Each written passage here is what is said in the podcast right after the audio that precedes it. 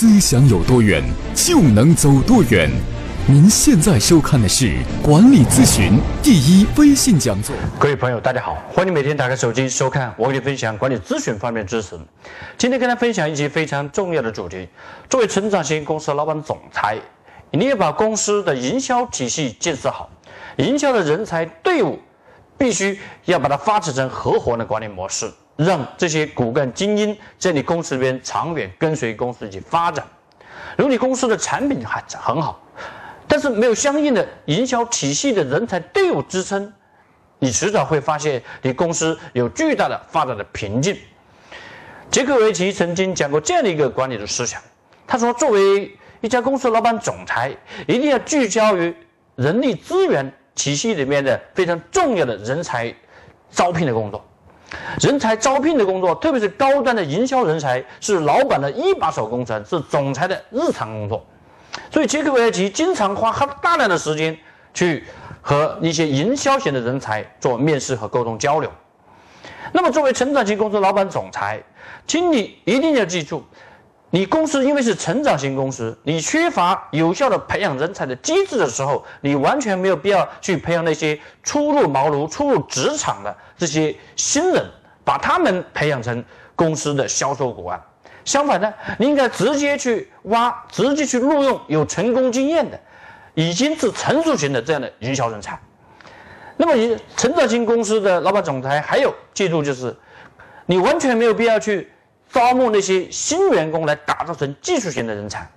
而技术型的人才一定是挖过来的，直接为我所用。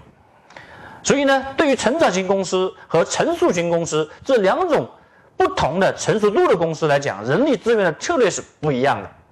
那么，对于成长型公司老板总裁，你一定要把人力资源的，特别是人营销体系的人才的招募工作和长远的发展合伙的计划，作为老板的一把手工程的抓。好，那么接下来我跟大家分享，在如下几个方面特别注意。第一个方面就是。在招募优秀的销售人才的时候，一定要招那些有明确的人生目标、有强烈进取心的这样的人才。特别是在人生的一年龄阶段，在二十八岁到三十五岁这些已经要成家或者已成家了啊，那么些像这些人才，他们希望在城市里面打拼，能够买车买房，他们有强烈的人生需求欲望的这样的人才，往往他们想要做事情。有明确的人生目标、有梦想的人，就有事业心。有事业心的员工，那么你培养起来，因为他有强大的自驱力，那么这样这样的员工是不要人逼、不要人压，他就可以把事情给你做好了。所以在招募优秀的营销型人才的时候，一定要目标导向，一定要让他有自驱力，招募这样人才。第二，在招募优秀的。销售精英的时候，一定是就一定要去考察他过去是否有成功的销售经验。如果没有成功的销售经验，那么你没有必要去花时间来培养他，因为你公司是属于成长型公司，你在发展员工、培养员工的时候，你需要的是宝贵的时间，赢得市场的时间。所以，你直接录用那些有成熟经验的、有成功的经验的这样的营销人才。所以你在面试的时候，一定问他过去。你做的最大的客户是谁？你曾经成交的最大的订单是什么？你一年做多少业务？你如何来获得这些客户？你最有成就感的一个客户开发的经历是什么？以此来考核他过去他所奋斗进取的过程中的成功经验。好，这是第二个方面。第三个方面就是在招募优秀的销售精英的时候，那么既然他优秀，那么你公司搭建合伙的平台。那么你在人力资源的政策的时候，对于营销人才体系的薪酬策略，一定不要不要实行高底薪或者是高提成的方式，但是一定有非常有诱惑力的合伙分红。那么由于有了诱惑力的合伙分红，对于员工的激励性是完全不一样的。当然，员工这些销售型的员工的底薪。不能够在行业是最低，但是一不定不要是最高。那么只要有一定在中间的区间就可以了。那么同样在公司的提成政策制定的时候，一定要记住提成的政策不需要有最高，那么但是在行业里边是一定的平均水平，那么留下的空间去做合伙人分红，有诱惑力的合伙分红能够招募更加优秀的人才进来。敬畏耶和华是智慧的开端，欢迎您加入思想力商学院学习社群。王国忠老师与您分享十大系列直播课程。加入社群方法：长按视频底部图片中二维码，再识别二维码，即可加入王国忠老师学习社群。广州思想力文化传播有限责任公司与您共建伟大公司。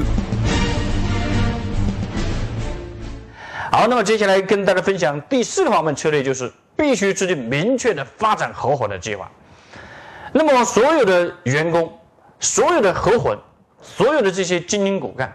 都必须有五星死党制这样的一个竞争发展的机制。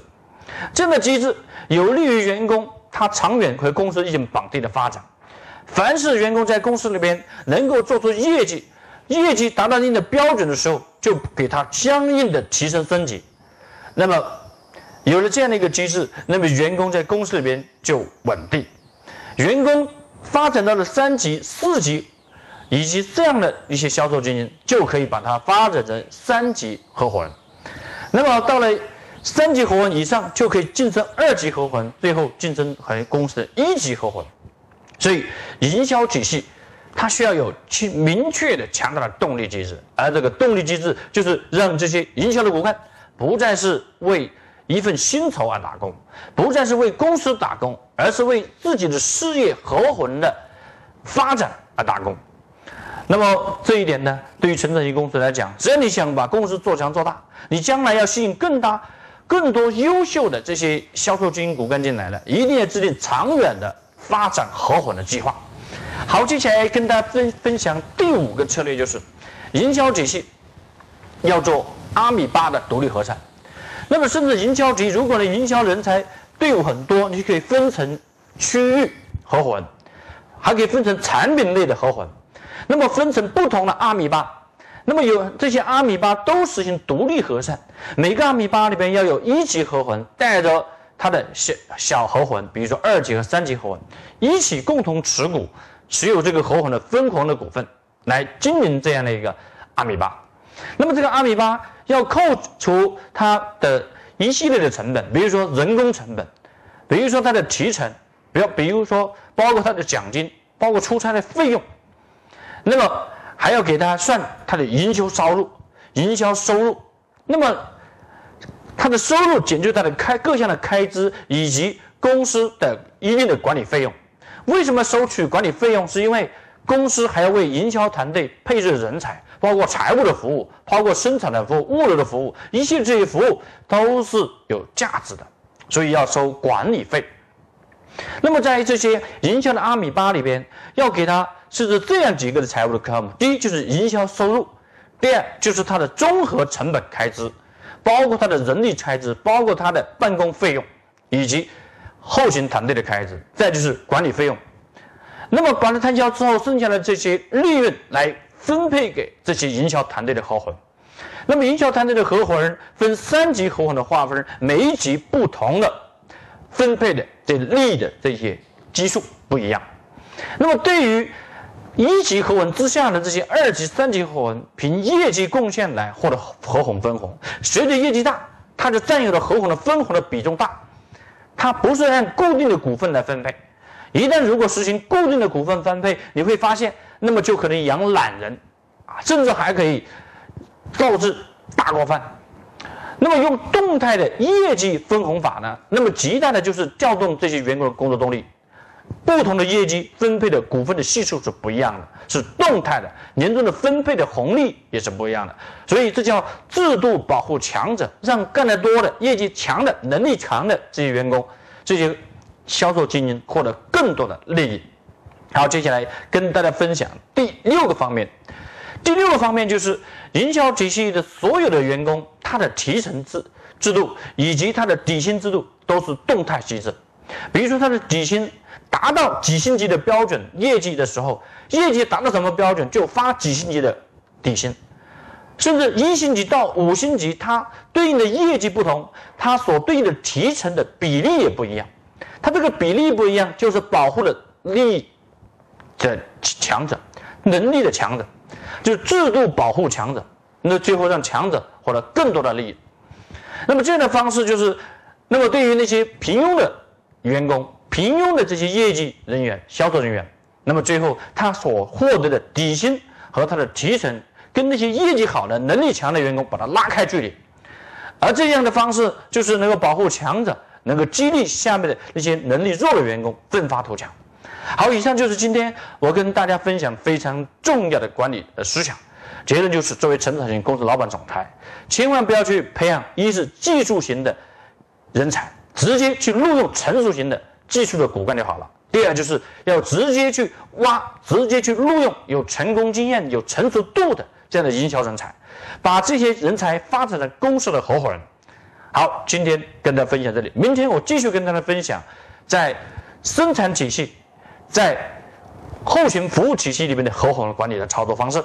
谢谢各位。广州思想力文化传播有限责任公司专注于合伙人管理模式系统解决方案咨询与落地服务，欢迎您参加思想力公司每月举行的合伙人管理模式系统解决方案。高管总裁班，思想力与您共建伟大公司。